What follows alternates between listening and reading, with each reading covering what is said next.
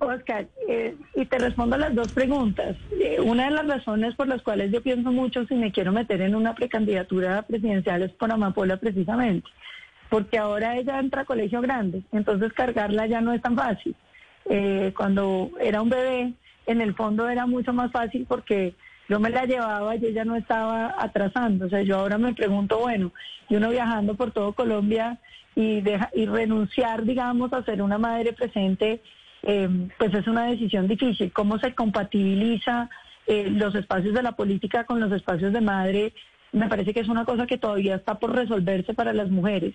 Eh, pues tanto la doctora Ángela como la doctora Dilian sabe que la política es una fogata que uno tiene que mantener prendida todo el tiempo y es muy exigente en términos de tiempo y las campañas son pues muy duras.